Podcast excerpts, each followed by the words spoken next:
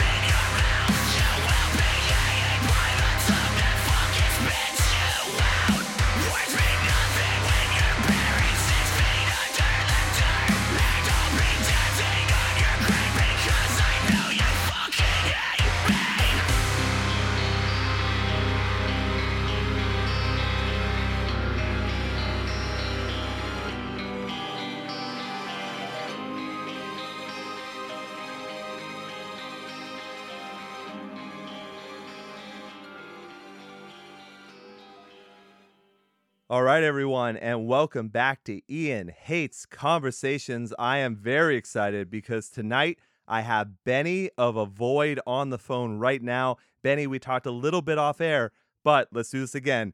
How are you doing tonight? I'm doing great, man. How are you? I'm not too bad. I know we had talked, you are outside pacing around while you're talking to me. I am stuck sitting down in my hot ass studio right now. So, oh, that's brutal. How hot is it there? It's 90 plus right now. Nope. Fuck that. Exactly. Now, I've had this conversation a couple times because we've been we've been going through like a major heat wave. I love the heat. I'm from Texas. I hate the humidity. And I know you're in Seattle right now. Now you have to deal with a fair amount of humidity, right? None. Oh, Absolutely oh, wow. zero. I had no idea. Tell me yeah. a little bit about Seattle because obviously I know nothing.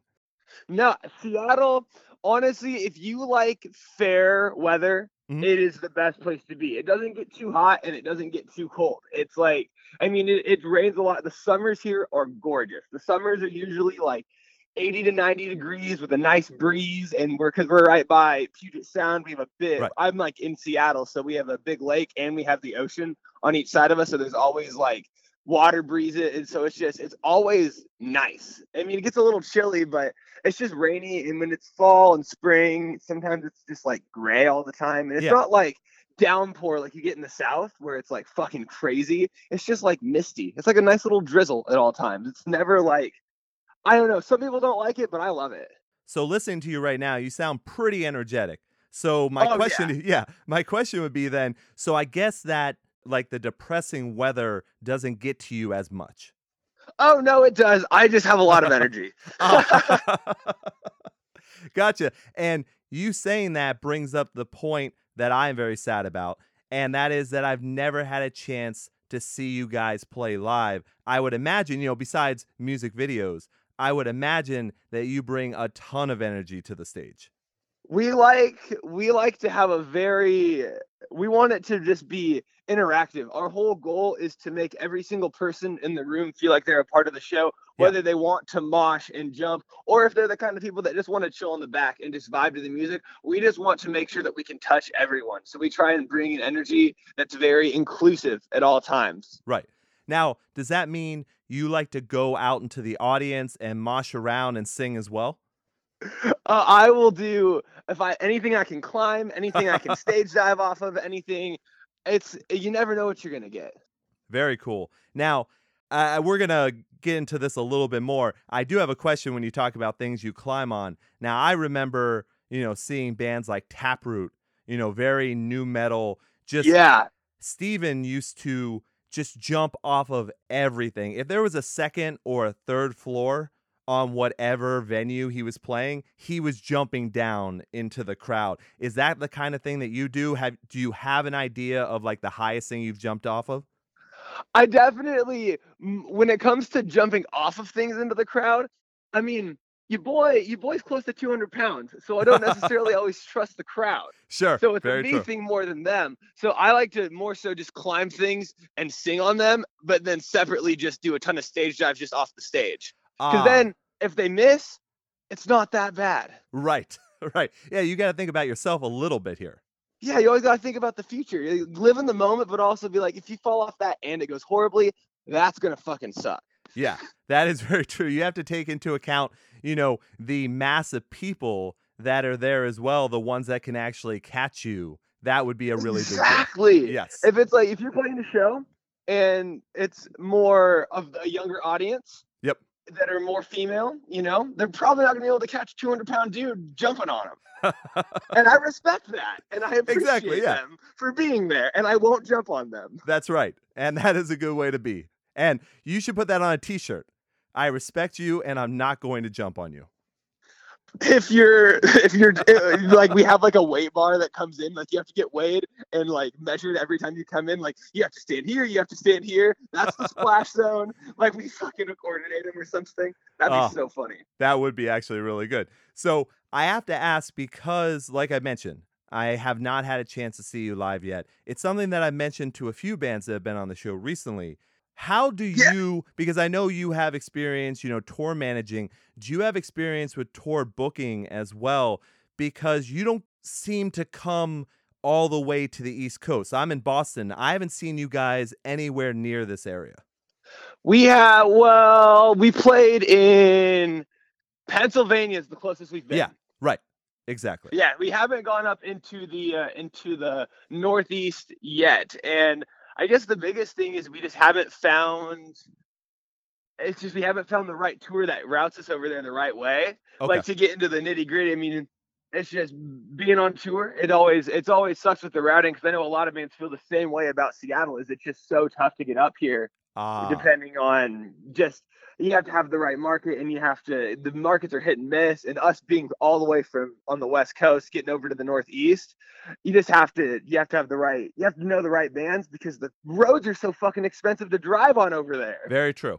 Yeah, lots of tolls. Yeah, and obviously, like you said, you're coming from a very far distance, probably the farthest you can get without being in Alaska or you know, pretty like, much yeah, Canada or something. So that makes total sense. But yeah, I'm always interested. I think the audience also is interested in how that kind of stuff works. Is it a goal of yours to be able to hit it? Like, is there any place in the States that you've been looking forward to playing?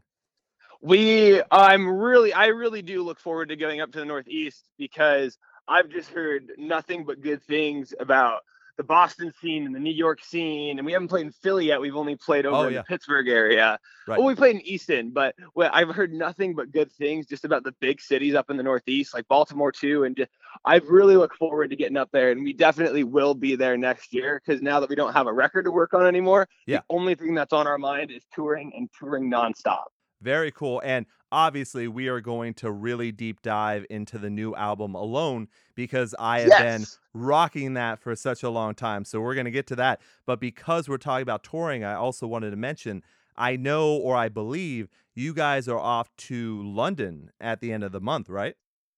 That uh, it's so funny. This is the second time this has happened. Oh, It's no. unfortunately not us. Oh, There's another. I guess there's another Avoid over there. I think it's. I haven't figured out who it is yet, but there's this band from France called A Space Void, and I think that our Bandsintown or whatever it is that links up to where it shows our tour dates Yeah. keeps getting mixed up with them oh. because oh. we keep having all these dates in London and Germany and all this random shit pull up, and we're like, fuck, that'd be cool. Yeah, that'd be really cool because what's weird is it also links up to like Revival's website. So it's not Yeah. even like the A space, you know, void or however. I know there's I think there's an avoid with a period at the end of it too. There's something weird with that. But it's just weird that it transfers to every part of it because yeah, I could have sworn that that was you guys. Yeah, no, it was it definitely. We it, we've been asked. It's been asked multiple times. and It sucks because we really, really want to. We uh we we get a lot of love from Germany, so shout out to them. And we really, really want to go over to Europe and do the damn thing over there. It's just again, it's so damn expensive. Yeah, I guess that would be yeah, that would be kind of tough. And you're right.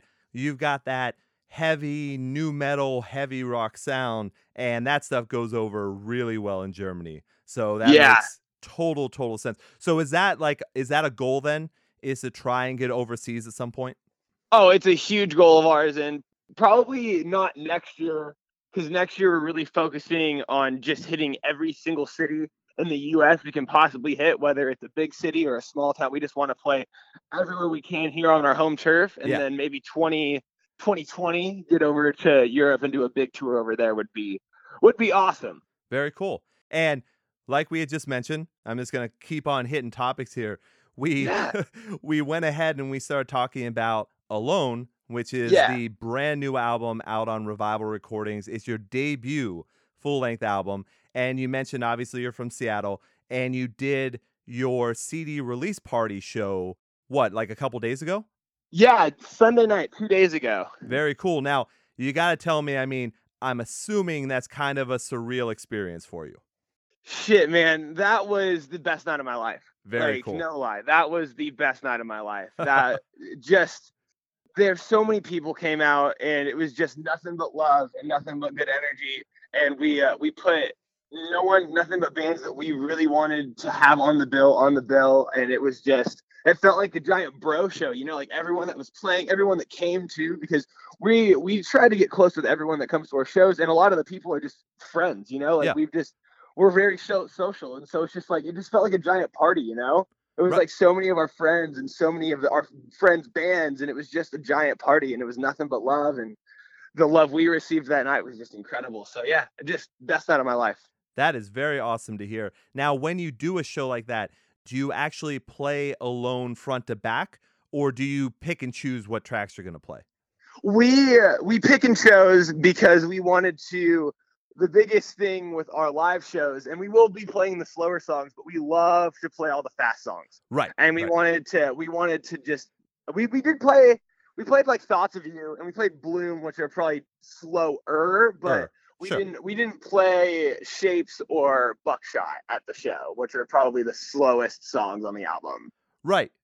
So you played Finish Line then, I'm oh, assuming. oh yeah we we end with finish line now in the set and it's just the funnest song to end on That is very cool. Now, my question to you would be because I did want to talk about that. That's the shortest song on the album, but it's also probably the most aggressive. I I would guess, anyways, from listening through. yeah Did you have a debate on whether or not you should open the show with that or close with it? We've done both. Okay. Yeah. So like when we were uh, when we did those Warped Tour dates and the shows we did this summer, we opened with Finish Line, and so yeah, now we're for for the fall stuff, we want to end the set with Finish Line. Ah, very cool. All right, you're able to switch it around and still get that kind of same reaction then. Yeah, it's a perfect opener or closer because it's just nothing but energy. on that note, your label mates, Alteris, actually mentioned that that when they were on the, I think it was the Ohio Warped Tour date that you guys were doing, I think it was Zach said that he was able to catch your set, and he said that you guys killed it. Fuck yeah. Well, much love to them, and we caught their set that day too. And those guys are they're a great band and they're awesome guys. And we've we've uh, gotten to hang out with them a few times now, and we've had literally just so much fun with them. Very cool. Yeah, that's always good to hear when label mates are able to get along and enjoy each other's music. That is always definitely good to hear.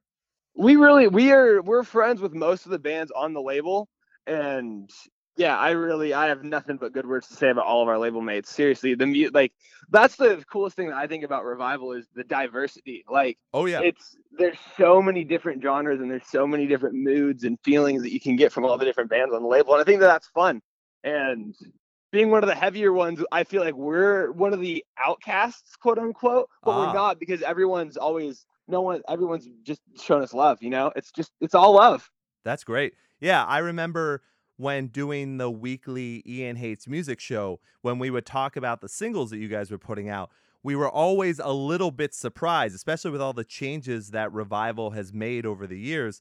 We were kind of surprised of how heavy you were compared to the rest of the lineup, but it's always good to have a band like that, I think.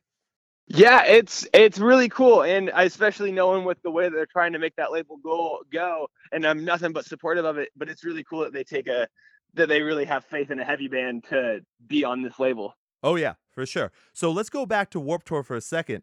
How many dates of Warped Tour did you actually do? we did fuck, it was three or four And then were you like at the booth for some of the other ones as well? Because I could have sworn I saw like seven or eight. Yeah, we were at we were at all the dates that Revival was at besides Okay. Charlotte and Atlanta. Ah, and we were we were out doing the tour with them. We were working the line, helping them work the tent, you know, just networking a lot. We I, we were fortunate to have a some friends on the tour too. Mhm. So it was just so we were just kind of just being social, making connections for those first couple days and then we made the right connection and they gave us a spot on the uh transform stage and we got to play a few days and it was fucking unreal, man. That is very cool. So yeah, I guess I know it's a cliche question, but what did it mean to you to play that final, you know, touring Warped Tour? it meant a lot. I I Warped Tour is a huge part of my development into alternative music and Mhm. wanting to perform and wanting to be a part of this. And I remember just growing up going to that festival before I was even in a band. And so then on the farewell tour to have my band play it, but yeah, just I, it, you can't even put that feeling into words. It's just like it feels so surreal. Well, when you were there and you were kind of soaking everything in, besides Alteris, were there any other bands that you were like, hey, I know we're networking here, I know we're working, but I have to see this band play? Every time I die was probably Oh, a collective one for all of us. We are all huge ETID fans. Yeah. So we all kind of went out of our way to watch Every Time I Die every day. Them and Don Broco. Oh yeah. Don Broco's the best fucking band in the world. Oh my god. I was very surprised because I had seen them when they were on tour with Our Last Night. Yep. I wasn't sure what to expect. And then they blew me away. So when I was at Warped Tour, I was like, not only do I need to go see them live, but I also had Rob on the show as well. Oh shit. Yeah. And they're just really nice guys too. That's that's really cool to hear. I really I'm a huge fan of that band and I've I've been following them for a minute and it's just been really cool to just see them blow because they're ginormous in Europe. So it's just so cool to see them blow up in the US and yeah, love that band. So they were one that I I went out of my way every day to go see. And then Chelsea Grin was Oh, one yeah. that we all re- the new Chelsea Grin with Tom from Ex Lorna Shore now is their vocalist. Yeah. Yeah. Fuck, man. They killed it every single day. Now, did you see Chelsea Grin with the original lineup before? Oh yeah, I've seen. Yeah, we've all of us are. We've all followed Chelsea Grin for Oh, a okay. All right. Yeah, So, was there any opinion on what you liked better? I do like the new stuff better, Oh, okay. just because. Yeah, I've I wasn't. I was never a big fan of Alex's vocals. Mhm. Just just as a just from taste, I just I've always liked the band and I've always thought he was an outstanding frontman. But as far as musical taste goes, I've just never been a fan of his screams and the way he does his vocals. And I love Lorna Shore and just hearing that mixture of the instrumentals of Chelsea Grin and his vocals were just really cool. No, I totally agree. Yeah, I enjoyed seeing them. I thought initially, and I only saw them once, but when I saw the new singer and I saw the new setup, it seemed like maybe there wasn't the chemistry there yet. But in Yeah. the future, you know what I mean? Yeah, I definitely see what you mean. But I gotta say, I very much enjoyed the new album compared to some of the past albums. Yeah, I was a big fan of the new album, and it was just the breakdowns hit so hard live. And Pablo is such a great drummer; True. he just shreds. No, that is very, very true. Yeah, wow. Okay. So anyone else at Warped Tour by any chance? Uh, it was really cool to see. Uh, we were on a couple of days that Knocked Loose was on, and Ah, nice. just seeing how that band has come to be one of the biggest bands in the alternative music scene and just they had like the biggest crowd at Warped Tour the whole day. Yeah. Everyone was singing their words and it was just I remember seeing Knocked Loose like three years ago at a tiny little local show in Seattle with I fucking I forget who even played it, but just seeing the growth. Right. I just love I just love it when a band when a band works really hard and makes it. It makes me really happy. Yeah, they became probably the most well-known hardcore band out there right now. Oh yeah, they are changing that scene, and then to be able to have old school bands like Terror open for them Oh yeah. is that's just, that says miles, especially because the hardcore scene can be a little bit more. No, I w- I don't want to say closed minded because I love the hardcore scene, but they love their hardcore and they love their, you know what I'm saying? Yes, I totally get it. It's it's more like in that particular scene you kind of have to pay your dues a lot Yeah. more. So to have a band almost because it's not that they're new, they've been around, but they hit mainstream quicker than any other hardcore band I can think of. Yeah, and it was just like that album came out and they they blew up overnight. Yeah. like insane. Yeah, that's very true. So when you're talking about all these different bands that you enjoy, when you're looking for a tour to go out and, you know, do your thing over the states, are you looking for more bands that sound in similar genres to yourself? Are you looking for something that's completely different? Well, it yes, we we will both. We love both. We just we like to play shows with cool people. Okay. And closing our and I, the biggest we've toured with so many different styles of bands and so many different bands, and everyone is cool. You know, it doesn't Good, matter what genre they are. It doesn't matter what they are. I mean, you can just like so. I think you meet cooler. You just meet everyone through different genres. So we love we whether it's a pop punk tour, a death metal tour, uh, whatever it is, we are more than likely open to it as long as everyone on the tour is cool because we're here to have a good time. Right. Exactly. Yeah. I mean, talking to you and knowing the band for a while, I would say for sure you guys kind of exude that fun kind of atmosphere. Dude, we just love positive vibes, positive energy. That's all we're about. So then let's get into Alone a little bit here. So when you talk about fun and you talk about positivity, I love the album. I think you already know that. I've talked about on social media. I've Thank been, you so much. Oh yeah, I've been extremely impressed with how much I really enjoy it and other people I'm seeing nothing but good things, which is awesome. So the question though is it's a heavy aggressive album. The lyrics are like punch you right in the face. So how does that like how do you change that positivity into those lyrics and that sound?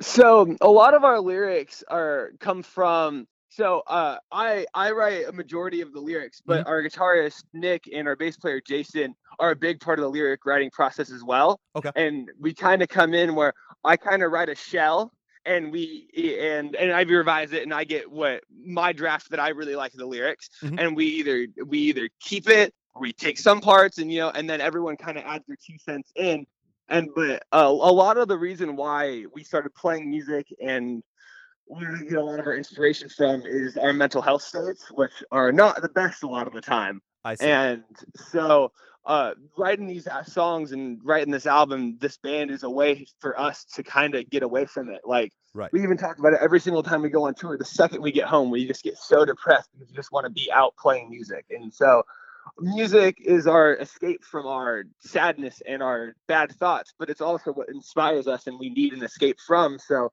Right. it what it's what influences a lot of our emotions into our music and Mm-hmm. then live we just try to portray it with positivity because it's our way of setting our demons aside you know Yeah. it's like it's all love and it's like that's where we get our inspiration from but we're not a depressing band and we're not a band that promotes being depressed and being sad but it's just where we get our inspiration from and we hope that what we write can you know relate to someone and they can feel the emotions that we feel with it and yeah just we want to bring we want to bring our emotions out on paper but you know portray it positively So it's like a transfer of energy. It's a cathartic experience to be able to Yeah. capture that negativity and let it out, but let it out in that positive way. exactly so we try to yeah a lot of so a lot of but yeah it is very it's a depressing album a lot of the a lot of the lyrics and a lot of the music and everything comes from our various mental states so Right. but i think it's cool because it really does it, it brings a, an amount of raw emotion into the stuff Right. And I think that's what kind of led me to the band in the first place was hearing that passion, you know, hearing that raw emotion that you portray not only through your vocals but also through the instrumentation, everything that makes Alone alone. So I totally get that. The question I would have to you and this doesn't apply to me, but I know sometimes people look at, you know, heavy bands and they've got you know, these depressing lyrics, and they're like, oh no, if people listen to that, that's going to make them quote unquote more depressed. And I don't necessarily feel that way because I actually feel better when I listen to music like this because it's more like real life to me. And I just wonder Yeah. what your opinion is on that kind of thing. So I I agree. I'm pretty much all in all in agreement with you. I don't I don't think that necessarily lyrical content and a band being the way they are necessarily influences people, but I do think how artists act influence people. Because the biggest thing that I notice, and I'm not even against this, I love I love SoundCloud rap and I love all that shit. Mhm. But the one thing that because this is just something that just it just irks me a little bit. But Okay. I just hate seeing all these fucking 16 to 18 year old kids getting face tattoos with no significant other tattooing, thinking that they're the shit and it's all about clout. And they're just like, it's like, think about your future a little bit. And I do Right. think that, so I think it has an influence, but I don't necessarily think it's the lyricalness. I think it's how you act. And I think that if you have depressing lyrics, but you, but you're, you're a good band and you're good people, you know, I think that's, that plays a bigger part of it than the lyrics themselves. Right. Yeah. How you carry yourself, how you act as a role model to the people that are listening to you, that kind of thing. Exactly. I think that's super important. So then, and not to put you on the spot or, or anything like that, but when you have something, I'm sure you are well versed in the scene. So you can take something like, I think it happened like two weeks ago, when you have Franz hit a security guard in the back, even though he is technically protecting his fans, that's got to look pretty bad. I mean, that would be the way you would think you shouldn't act. Yeah, but the other thing is it with Franz. I I I love Franz. I back I do everything too. Franz does. Yeah. And I think at the same time, he's he's selling an image. Right. And so that's kind of where it's like I I see in a, in a moment like that, it's like maybe I, I don't necessarily think violence is always the right way, but with he he he does promote a very positive thing and I'll do anything for my fans and if you support me I'll support you Right. but then he does have that kind of fuck you mentality and so I just with a situation like that it's kind of like I see where you're coming from because it gets everyone all gets everyone's feathers rustled a little bit and everyone's talking about it but I definitely can see how it could come back on him but with someone like Franz I actually don't think it really I think he he has a big he has a big amount. He has a big line where where you cross it, where a lot of people can cross the line. His line's a little bit bigger than ours, you know. Yeah, I would say that for sure. And what the only thing that I wanted from that situation was I wanted film of or video of what happened before that. You know what I mean? Yeah. Because he's saying he's standing up for the fans, and I believe him, but I would really love to see what that security guard was doing to make him lash out so violently. Yeah, I would love to see it too. And I think, uh, and I, I'm just paraphrasing here, but I, from a lot of looking into the tweets from it and Mhm. hearing other artists comment on the situation, I've heard that that venue has apparently had problems in the past with their security being like Right. that. Yeah, yeah. And so uh, I don't know necessarily what the context in that show was, but you know, it could have been as simple as he saw it happen a couple times, and he's like, and he hears all the rumors and all the shit, and he's just like, you know what, I'm gonna be the one that puts a stop to this. Right. So I can't put necessarily put it into context, but there's a lot of gray area there. So I do see what you're saying. Oh, for sure. And I don't know about you. I mean, you played probably have you played Vegas before? We actually haven't. That's Okay. the one big city on the West Coast we have not played yet. Interesting. All right. And I've been to Vegas a bunch of times, but I've never actually seen a show in Vegas. Yeah, we've all been to Vegas a bunch. We've just Yeah. never played. Interesting. All right. Is that something you would want to do though? We would love to. It's it's always been the shitty politics of booking tours and stuff like that. Whenever Right. we have tried to plan to go to Vegas, either the date isn't available or the promoter ends up being sketchy and the show Ah. didn't exist or this that every every shitty promoter excuse in the book it's happened to us in Vegas. Right. Oh, okay. And you've got to be pretty well versed in that because we had talked off air and obviously you know I've had Joe Taylor from Versus on the show before. You were Versus tour manager for a bunch of years, right? Yeah, I was uh for the last like two years I was tour managing them uh regionally and nationally whenever they were doing I would so yeah, I got a lot of experience in that and then I've done it with Joe on the side and then I tour manage my band and I've done it for a couple other things. So I I have a lot of experience in seeing like I've been I've seen shows in Vegas and shit from that. Right. And when you were, you know, doing that tour managing, were you also still playing in Avoid at the same time? Yes. Yeah, Okay. the whole time I I play I try to plan my work shit around Avoid. Oh, wow. Okay. So you were able to balance all of that together. Now, as a tour manager, and I know there are some that travel, there are some that don't. Were you traveling with Versus at that time as well? Yeah, every time I've been in a tour manager position, I've been on the tour. Okay. All right. Yeah. So, yeah. So you have a ton of experience. What is an average day like for someone that's doing tour managing if your band's not playing on the bill? An average day for someone who's tour managing when your band isn't on the bill, usually, depending on how your situation with the band is, uh, I got stuck with all of the dri- the night driving duties. Ah, okay. So, so for example, a day in the life of verses was I usually drove until about five to eight in the morning, and then I would go to bed, and then Wow. I would wake up at two.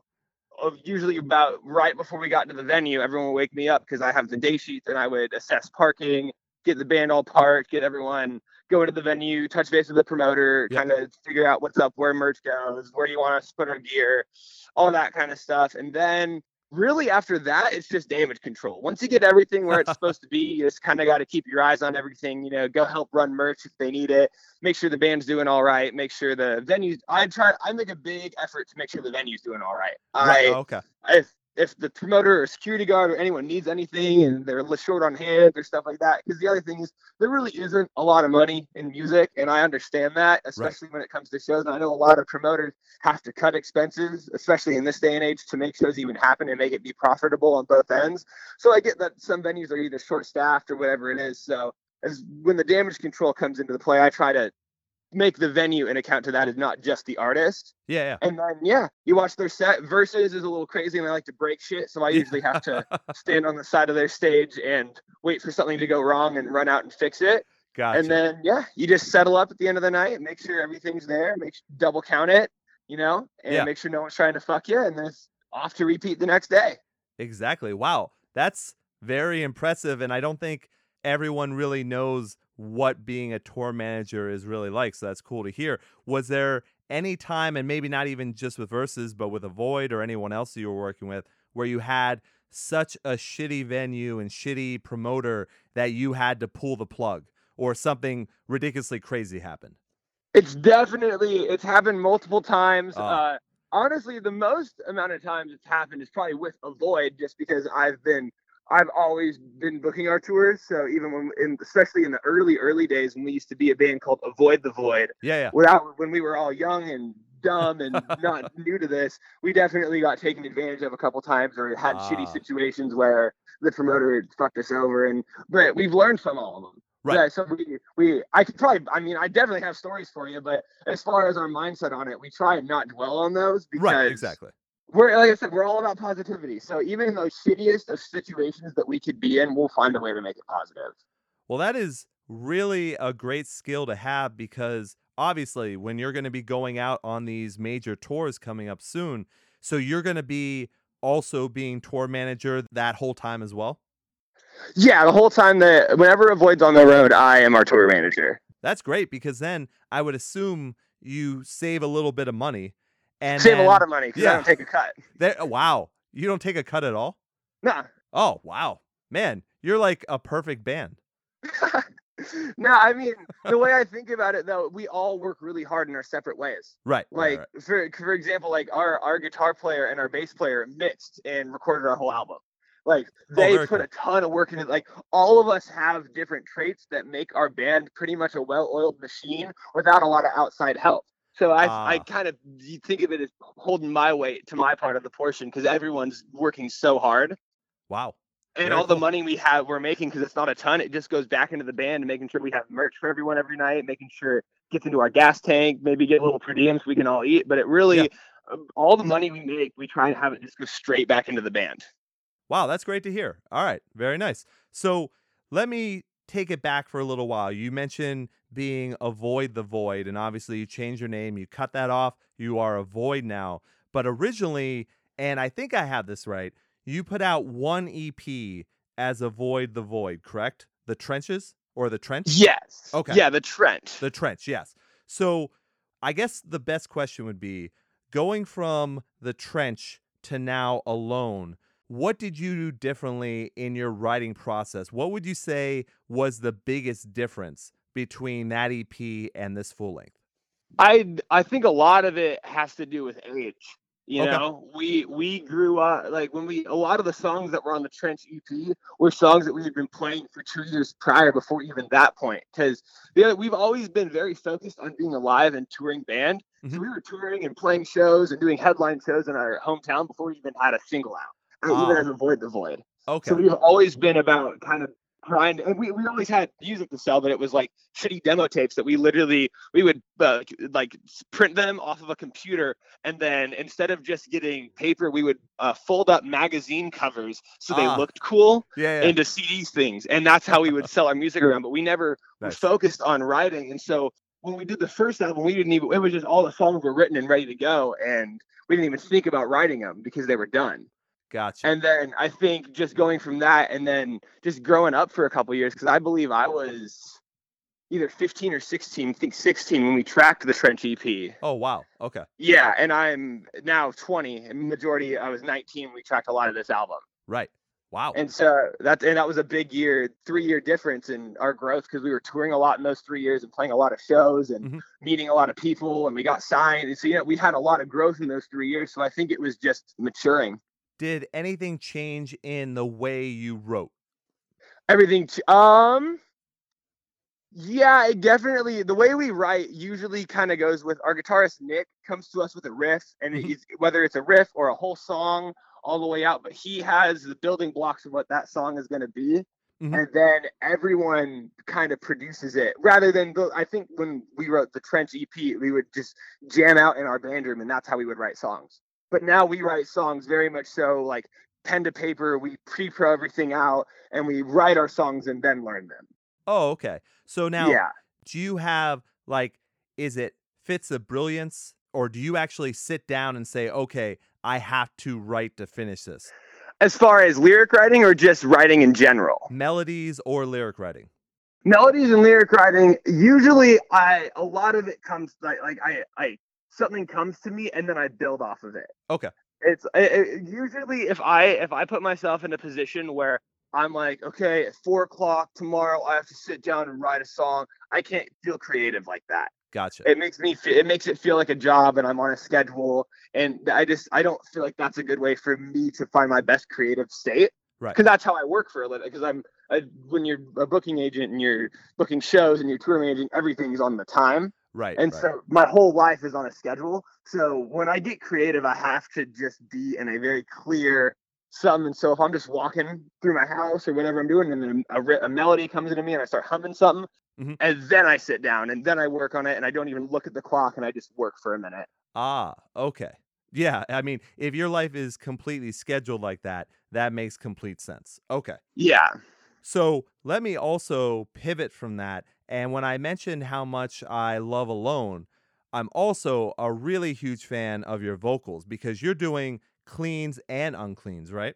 Yes. So, how do you decide on what you're going to make clean and what you're going to make unclean? Because I know also, doesn't Jason do some backing vocals as well? Yes, Jason does uh, some backing vocals and has some screaming parts like prominent that he just does. And same with our guitarist Nick. He has uh, there's some songs where he sings part of the chorus and he has his own singing parts too. And so there is a little bit of everyone. It's not just me singing on the album, which I really like because I like hearing different voices because I think Right. we all complement each other well. Oh yeah, for sure. So then Yeah. how do you guys work that all out of who will be doing the screaming at this point, the clean vocals at that point? Does it have to do with what the lyrics actually are or is it more of a feeling? I usually goes off of feel. Okay. We like to we like if if it doesn't sound right, then that usually says something to us because it's like we can have the happiest lyrics on the most depressing song, and it will sound. uh, But the, if the melody sounds right, it'll sound right. right. But if it's like, you know, so we try and make sure it fits the part. And so if we write a part and it's screaming and we listen to it back and it's like, ah, that didn't sound right, we've gone back and we're just like, well, maybe we should try singing there. And so we kind of just we play we play with it until we feel like it fits. All right, and I guess with studio time, you have the ability to do that. I would also think that when you're doing these tracks live, that having a lot of different people fill in with vocals makes it a lot easier on yourself as well, right?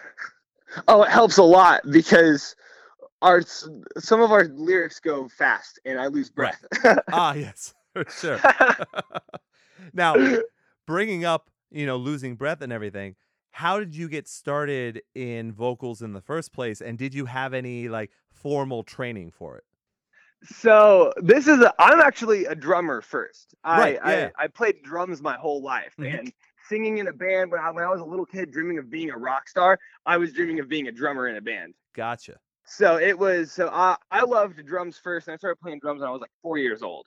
And Wow. so that was my first love and so I did that kind of picked up how to play power chords on a guitar, but really I was a drummer up until middle school and that's cuz that's when avoid the void started when I was in middle Right. school and I was like 13 or 14 with my buddy and it was just him and me he played guitar and i our buddy Shaq and i played drums and it was like just generic power chordy pop punk stuff. And Sure. then we met our now who's still in the band nick at a camp that summer. And then we kind of started where nick also plays drums but he plays guitar like a he plays guitar so well. And so we would take turns where uh I would play drums and he would play guitar and sing. And then the next song, he would play drums and I would play guitar and sing. And we did that for a little bit and we kept then we started looking for a singer. Didn't find anyone we liked. And then i finally was just like the guy I was like eh I'll fucking do it. And then we uh, met our first drummer, uh, our buddy David, he who we went to high school with, who Mhm. uh, yeah, he was in the band up until pretty recently, and he uh, yeah, and then that was the band from there, and so that was kind of where uh, the birth of being a frontman started. Was ah fuck it, no one else will do it, so I guess I will. Very cool. Now, since then, have you had any training or is it just more you're just able to do this? Um, a little bit of both. I I've never had uh formal training, Okay. but I like to learn, and so I I take tips whenever I can get them, and Right. I've watched videos, and I uh my drum teacher actually was formally trained in singing too. Because I Oh. took drum lessons, and Right. so he actually gave me he gave me some vocal lessons when he found out that I started singing in the band, and then eventually I stopped taking drum lessons because I just needed to focus on singing. So Right. I definitely I I'm not formally trained, but I've gotten a lot of direction along the way. Okay. All right. That makes sense. So then the album, this album as a whole Yes. with Alone, I notice a lot of different genres of or subgenres of rock music. When I talk about it, I hear nu metal, post hardcore, metalcore, you know, some heavy rock influences in there as well. How did you, or as a band, how did you guys decide this is what sound we're looking for? I guess is the right way to say it. I guess a good way to say that is we didn't. Okay. We just right. wrote what we we kind of just started writing what we wanted to write. We mm-hmm. didn't want to think about we didn't want to think about being a genre like this is going to be a metalcore album, this is going to be a rock album, this is going to rock heavy rock was definitely the blanket. That was the idea we had going in. Sure. But heavy rock means a lot of things. Yeah, for sure. So we we only ever called it heavy rock because that gave us a lot of freedom to if we were we were listening to a lot of heavy music that week, we were feeling like we wanted to write a heavy song. We were listening to a lot of just rock ballads that week. We wanted to write a lighter song, but we definitely just kind of wrote what we wanted to write. And Nick, especially, like I said, he is a majority of the songwriting process when it comes to starting with and starting with whatever Mhm. it is that he's doing. So he he takes a lot of influences from everything as well as a lot of us when we come in to produce it and like hey make this one a little bit more like this and make this one a little bit you know uh, we all are just kind of barking orders at what we like this week and it all just comes together Yeah, and it definitely did. Obviously, I mean, thank the you album. thank yeah. you so much and i can't thank you enough for all the great things you have to say about the album man it really warms my fucking heart Oh no, absolutely, man. I'm really happy to have you on the show. This is kind of one of those things where when the first singles came out, I was like, yeah, I have to have Avoid on the show. At some Fuck point it's yeah, going to happen. So, yeah, I am very glad to have this happen. So, when you're talking about listening to different, you know, genres of music or different artists and then letting that kind of shape or mold, you know, what songs you happen to be working on, where do you normally take your influences from? And and the reason why I ask is because there are some bands that come on the show and they say while they're actually recording, they don't listen to anything else because they're just looking for, you know, whatever is coming to their mind. But then there are other bands that definitely are like, "Hey, this is the style of music that I'm listening to and that's affecting the way I want this album to come out." So how did you guys work through that? I, think we have both kinds of those people in the band Okay. and that's what makes it cool nick is very much so he will he'll write something and he'll only listen to that and try and find everything that's wrong with it and Ah. just perfect himself till the cows come home Mhm. and then jason and i uh we're always listening to music and jason really jason really loves like bands like paris and like sure. that kind of upbeat like rocky poppy rocky sound Mhm. and i'm into literally everything Oh, and so I think a lot of it comes into and Nick too. Nick will all we all Nick loves music and is always listening. But when we're in the writing process, he's critiquing himself a lot. And then I think Jason and I are kind of like, dude, this is hot right now. Maybe add a little bit of this into it and add a little bit of that into it. And so it kind of comes from all of those areas. Gotcha. Now, when you go into the studio and you're recording alone, was there any track in particular that took you longer than others? Like, did you have all the writing completely done by the time you hit the studio, or did you have to write while you were there? No, we were writing a majority of the time we were recording this album. Okay. it was it was a little it was so we we kind of went out to uh we were only going to do an ep and Oh, we had okay. the ep written Ah, I see. And so we were gonna we were gonna do uh an ep uh, like a five song ep or a six song ep Mm-hmm. We had either all those songs, or I think we still had one song right. We still had to write the sixth song, but we had we had those songs ready to go, and we wanted to get it done by December, which did not even a little bit happen. Right. and um, so uh, and eventually it got to like March or February. I forget exactly when the switch happened, but we were talking to Revival and we were talking just figuring out, well, it's taking so long and we don't like this song, we don't like that. And then Sean was like, Well, how about you guys write a few more songs? Right. We were like, What do you mean? And and we'll do a full length and we'll push your release date back and we'll do all that and we'll and we'll do a full length and it'll be a full length album instead of an EP. And so then we uh, wrote some more songs actually. And we actually, Mac from Verses actually helped write two of the songs uh, that ended up making the album Bloom and Thoughts of You. Ah, very cool. Uh, so shout out to Mac. Got to give him some writing credit on that. He uh, he helped us out with those immensely, and those are two of my favorite songs. So I'm really happy he did. But yeah, those were two of the songs that we wrote last for the album. Okay. And that was after like 28 days and yeah. Hate Me and all of those songs had already been recorded and ready to go. We then wrote those songs and added them to the album.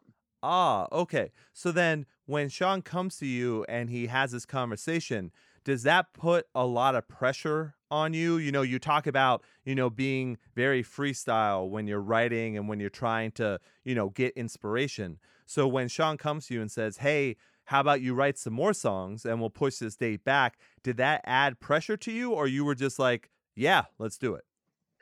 Um it added pressure to everyone else. Okay. I I I'm definitely the the go getter that gets way too up in my own head and thinks we can do everything even when we can't. Ah. And okay. so uh, when when we're opposed to something like that, everyone's like, "Oh fuck, can we do this?" And I'm like, "Come on, guys, come on, guys, don't even think about it. Let's just go. Let's just go. Let's just do it. Let's just do it. Let's just do it. Come on, come on." And right. so, uh, but it definitely added a lot of stress, and it did make it so I wouldn't I don't want to say we had to rush things, but it definitely we had to. I had to get comfortable in my non-creative element. Ah, okay. Because things did have to get done in a certain time, and if I wasn't feeling inspired, I had to find a way to get inspired. Right, but I guess it was good in the situation to have that happen because now you know in the future you can still write the quality that you're looking for under that kind of timeline. Well, thank you so much, man. That's cool to hear. And yeah, it's it's really nice to know, and it makes us it makes us really excited to work on future stuff because yeah. I think the biggest thing from this album process we're so happy with it, but we learned a lot from it and how we want to do it and how we not want to do it the next time. And I mm-hmm. think it just makes us excited for the future. Now that the first one's done, we've done it ourselves. We wrote it and recorded it all ourselves in a time span. We've done it. It's over now we definitely want to spend a little bit more time on the next one start thinking about writing earlier because that's the other thing we've never thought about writing we've always been a very live focused band mm-hmm. and so when we had to sit down and write an album it's like oh fuck how do we do this because we've never done it before right and now yeah. and I, I would think and maybe this actually leads kind of into the next question i had as well so one of the other big differences between the trench ep and you know the full length alone is that you signed with Revival Recordings and you sa- and you signed what was that around January of this year?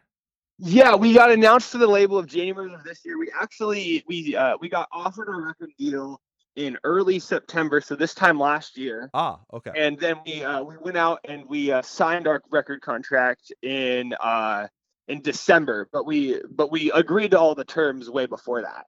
So yeah, but we signed about probably I'd say October of last year is when we like finally got the the final contract and said, okay, this is good to go. But our whole thing was we didn't want to sign our first record contract at home in our bedrooms, so right. we flew out to North Carolina and signed it in their office. Ah, okay, that's cool. I like that. Yeah, down in what's in Raleigh, right?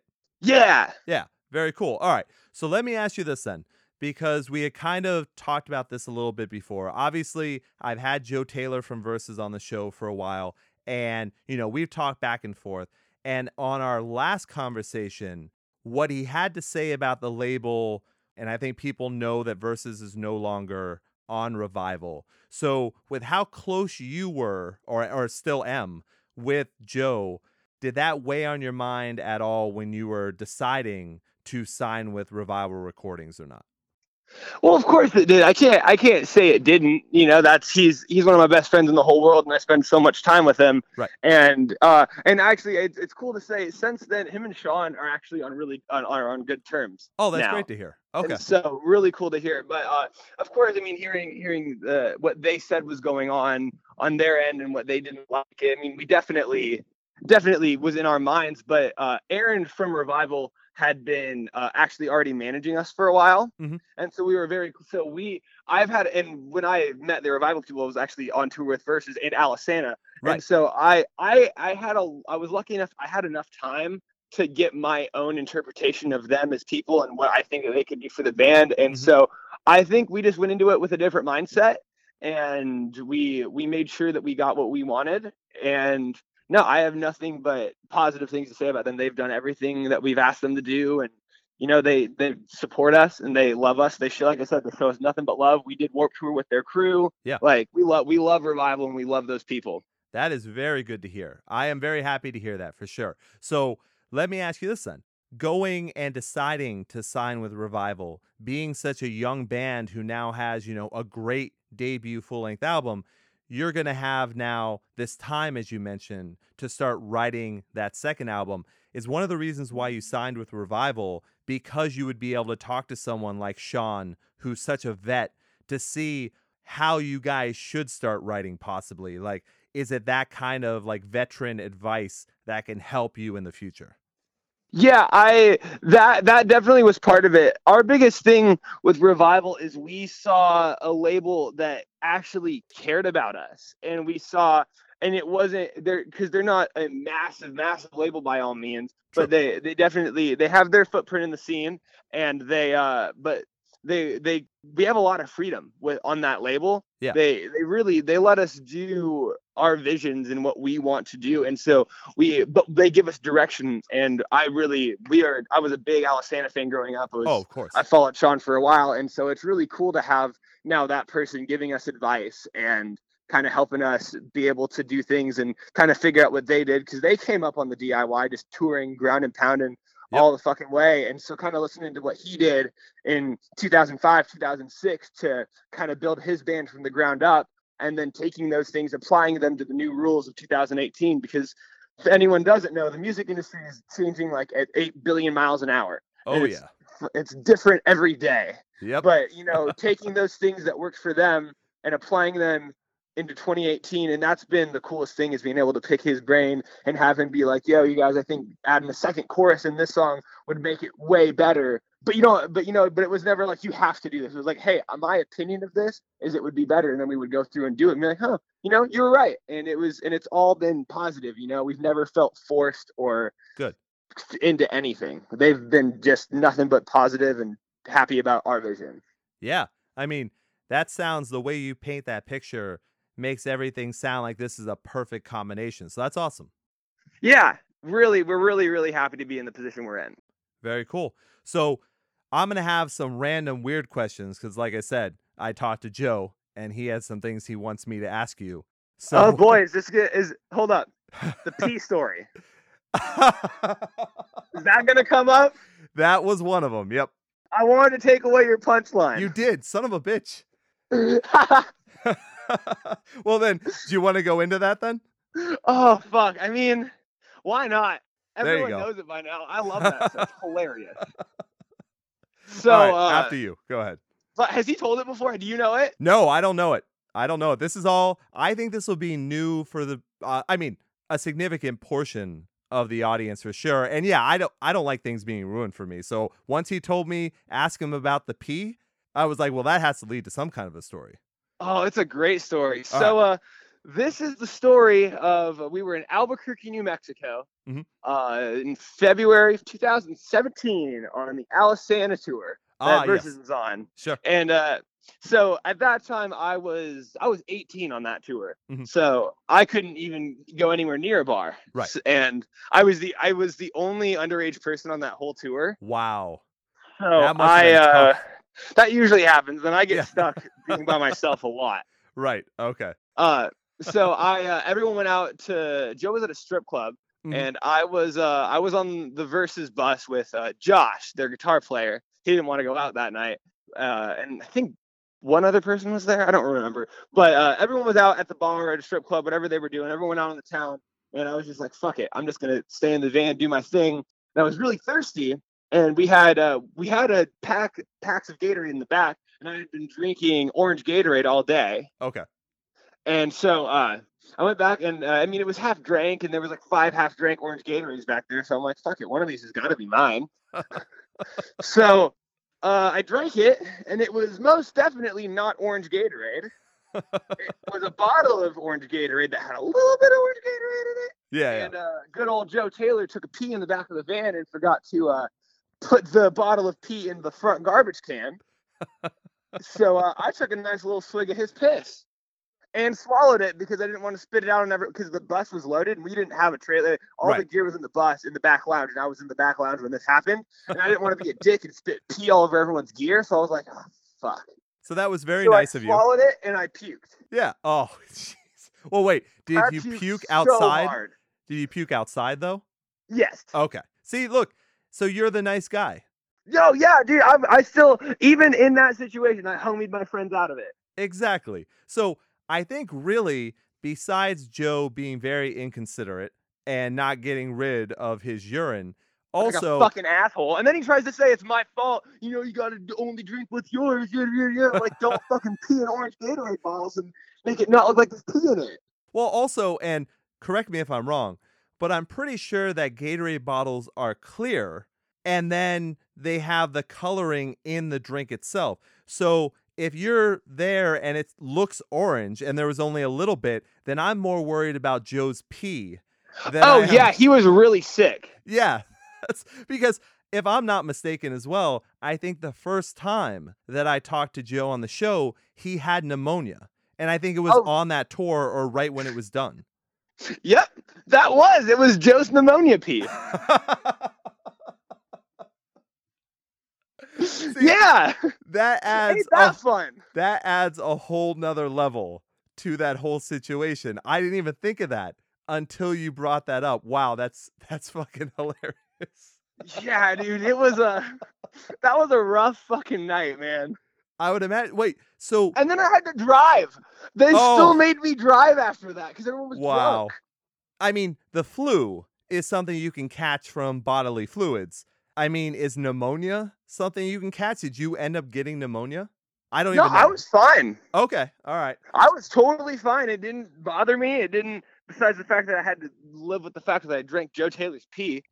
but it is just funny to hear. But yeah, no, it didn't. It didn't get me. I didn't get sick from it or anything. Okay, all right. Well, yes, that was he mentioned that as a story. The other thing, this is the last throw you under the bus story that he wanted me to bring up. But I was right. also I don't even know how this is a story, but he said there was a time that you were coming up in the scene and you tripped over a mic cord. Oh god damn it! I got turned into a meme in our local scene. oh no. Oh god, this was like fucking probably four or five years ago. And yeah, I was on stage. I was feeling myself. It wasn't a mic cable. It was it was water. I I Oh, poured okay. water on my head, and there was water on the stage. Oh, so you literally slipped.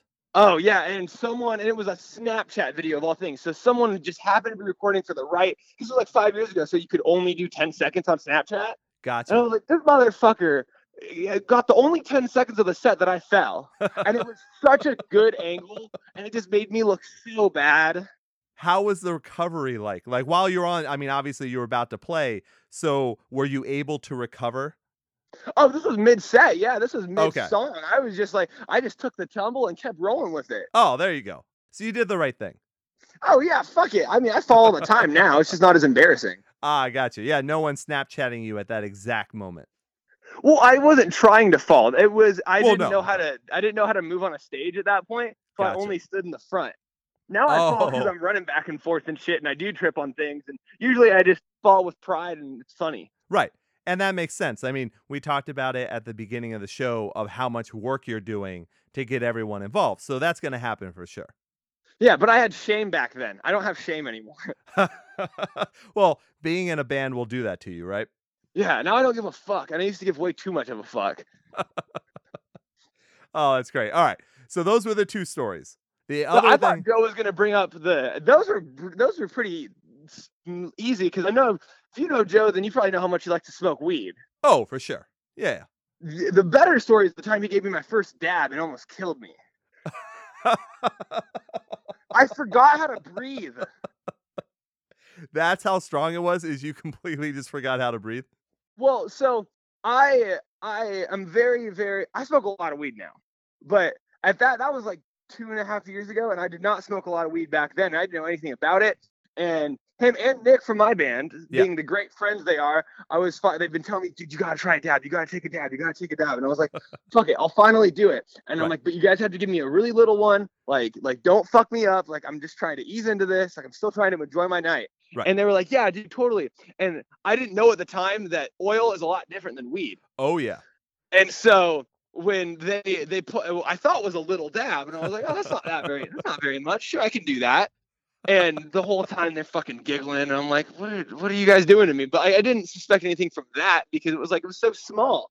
But it was a ginormous dab. It was huge, and it fucked me up. And it was really funny because I forgot how to breathe, and I started crying. I thought I was gonna die, and it was it was it was a it was a sad moment in Stoner Benny world. Wow. Sorry. No, it's a great story, man. I love that one. Oh, people love hearing stories like this. So this is just great. No, dude, trust me. When we go over to the East Coast and we fucking kick it, there's videos and everything, man. No, no, I, I'm sure there. And look, I'm uh sure Joe didn't want to completely throw you under the bus. I mean, he knows me well, but he didn't want like I think everything to come out Well, on the I show said, on your first I, time. I don't have no shame, so I'll throw myself under the bus. That is true. No, that definitely that definitely happened. Well, let, let me ask you this, and and this is going to be a more general question because he just gave me a topic, and he said Yeah. you enjoy conspiracy theories. Is that oh, true? Oh, I love conspiracy theories. All right, give me one. Give me something that you've been working on because I know you guys went to Area 51. I know my actually I haven't made it out there, but my sister, my parents have been to Area 51 before. So, what's a new conspiracy theory that you've been into? And, well, I haven't been any into any new one. I went off the deep end a couple months ago, Oh, okay, and it was like, and I got like, I got too into conspiracy theories. gotcha. All And I was like, now I was like, oh fuck, I know too much. Everyone's looking at me, and like I got too into it, you know.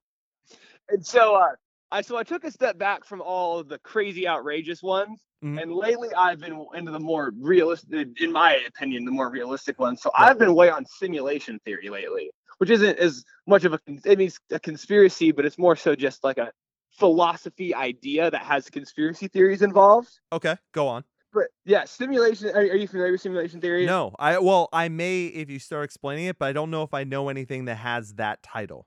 It's the the idea that the world we live in uh, we live like in a computer simulation or Yeah, some yeah. type of simulation set up by another type of life Absolutely, yes, I have heard Yeah. many theories on that. Yeah, for sure. yeah so that's been the one that i've been way on recently because the biggest thing i'm also awful at relaying information because i can like watch the coolest videos and i'm like oh i understand that and then i try to explain it to someone and it doesn't come off the way i interpreted it Gotcha. so i apologize if i sound like i'm just speaking fucking gibberish but no, we're all good. but I've just been way on that one lately, just because it's it is real. Like if, if you look at like where technology is now, like think Mhm. about how real video games are starting to get, Oh, for sure. and Yeah, how and fucking AI and all that stuff. And you gotta think in hundred to two hundred years, we're bound to be able to have some type of simulation theory ourselves that we create. Right. And then you just start thinking about how long the world's been around and all this other shit, and it's is it really so unlikely to believe that we were the first ones here and the first species that went that far and Right. we could just be controlled by something else you know? And it's like if it was if it was something like a dream state like think about a really vivid dream that you've had. Mhm. and you didn't know you were in a dream you know? Everything feel you touch a table it feels like a table you know? You you're in a dream but everything is real because of your mind. And it's just like all these there's so but there's just these theories on how that's actually what we're experiencing in everyday life and yada yada it just goes into all these i can't, I can't even fathom it sometimes but that's totally been one that i've been way on is that and then i mean you can give it jfk 9-11 all that other stuff i can talk for hours about that. But I just love. I don't even believe all of them. I just like learning. Right, and I think that is a good way to be because anyone that just dismisses something, you're not learning anything. If you're gonna well, dismiss something, at least yeah. learn the side of why something like that wouldn't be possible. Exactly. And then you, if you look into how corrupt the government is and that like something like a false flag attack on American soil is really, really, it's been thought up before these declassified documents of it. Sure. And you realize that the government's thought of it before, it's not out of their mind to do, you know? And you just kind of start putting those, like, you don't even think about the conspiracy theories. You think about real, just declassified documents of shady shit. Like, you don't even have to be a conspiracy theorist to just be like, something's not right here did you end up like freaking out when uh, Tom put out those declassified uh, UFO films? Um, yeah. UFOs are weird.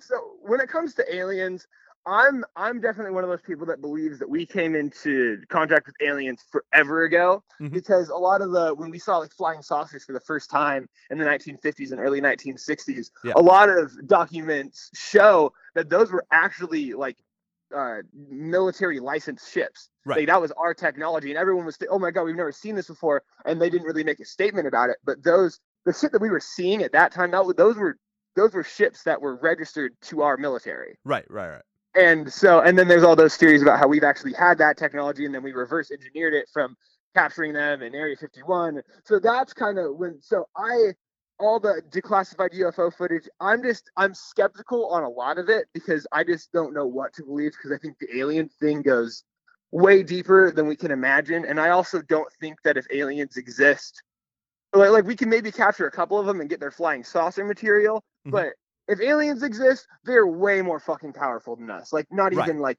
a little bit. Like we don't have we don't stand even a fraction of a chance. Right. It's not like the aliens and signs. They're gonna come yeah. down and they're allergic to water, and we're seventy percent water, and most of the Earth is water. Yeah, and they're gonna come down. They're gonna be these green Martian things that do the peace sign with their hand. Or no, they're gonna fuck us up. Right. And I'll tell you, I mean, it's not really a conspiracy theory, but do you ever watch South Park? All the time. Yeah. I always really like their idea of Earth being a reality show. Yeah. Like the aliens just took from every planet and put it on Earth. But that would also kind of tie into simulation theory. True. Very true. Yeah. And that, maybe that's why I liked it from the beginning. Exactly. And so, but yeah, uh, when it comes to all that conspiracy, my mind has definitely been on simulation theory lately. And that's what I've probably bought into the most lately is that we live in a simulation and all that shit. Especially because people like Neil deGrasse Tyson and Elon Musk back it. And mm-hmm. if they back it, they're smart as fuck. They so, are smart as fuck. That is very true. I write music. I don't have time to study that shit. If they say it's smart, then I believe it. That's right. Well, I'm going to have to have you back on the show just to talk about some of that stuff for sure. So, before we wrap up everything here, because I was looking at the time, I don't want to take too much more of your time. Oh, dog, you're all good. I'm oh, chatting. Thank you, man. I appreciate that. So, what I definitely want to check on is obviously Alone just came out, so you're on the very very early cycle of this album. Yes. But what are some of your next steps? What are some of the plans that you can talk about for, you know, making sure this album gets everywhere it needs to be? I mean, you can just be a lot of new merch, a lot of merch deals, and then a lot of touring. I can't uh, I mean, I can't, we're going on tour uh, this October. I can't say with who yet because okay. it's not fully done being all wrapped up yet. But that, yeah. but it's gonna happen. So we'll be out in October, November, kind of doing West Coast to the Midwest type mm-hmm. stuff. Okay. And then we'll kind of come back, uh, do some stuff in January and February regionally, and then uh, this March and then forth is when we're gonna really descend into that non-stop touring, hitting everywhere we can possibly get. So it's gotcha. really now it's doing a little bit of touring, then kind of just getting our plan as solid as it can possibly be, working some day jobs, you know, saving up a lot of money, mm-hmm. getting getting ourselves into a position that we can just fully immerse ourselves into living in a band. Very cool. All right, Benny. Well, once again, I think this is a good place to stop tonight because we covered a ton. Once again, I never lie on this show. I love Alone and I am really, really happy to have you on the show and to have this conversation because I obviously had a lot of fun. I think the album is great, and I've been spreading it around, so hopefully people are listening and checking it out. I'll have links in the description of the episode so everyone can follow you on Facebook and Twitter and Instagram. Also, make sure to get merch and everything like that. All the links will be there. But for right now, what's the best way for people to support you? The best way for people to support us is really just pick up the new album, uh, you know, stream it, buy it, buy merch, just be make yourselves known. Comment on our you don't have to buy anything, like just support. Just let make yourselves known. You just you don't have money, you don't we don't care about any of that. We just want to know that you're out there and you're supporting us. So just reach out to us on Instagram, send us a screenshot, post something, whatever it is, but just be a part. Be be active. Very cool. Couldn't have said it better myself. Like I said, I will definitely have links so that people, you know, can get that very easily. So Benny, once again, man, this was awesome. I had a lot of fun. I'm a big fan of the band, so it was great to have you on the show. Thank you once again. Dude, thank you, man. I can't thank you enough for all the kind words. I had a fucking blast, and I want to do this again sometime. So let's fucking do it. Absolutely.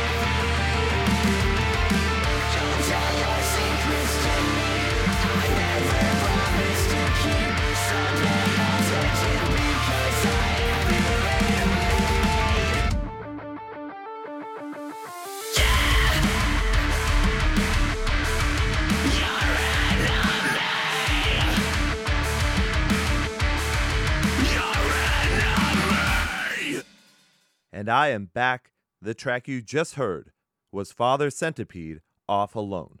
Big thanks to Benny of Avoid once again for coming on the show. That was a lot of fun. And what great stories. I bet you didn't expect that. I know I didn't, but it was great. Make sure to support Benny and Avoid by following the links in the description of the episode, and make sure to pick up Alone on Revival Recordings. Speaking of Revival, Another thanks goes to Haley for helping set all of this up. Much appreciated. And if you liked what you heard, you can follow the other links in the description to support me, Ian Hates. We're going to end tonight with a track by myself, once again, off the new album Alone. and I will leave you the way I always do long days and pleasant nights. Thanks, everyone.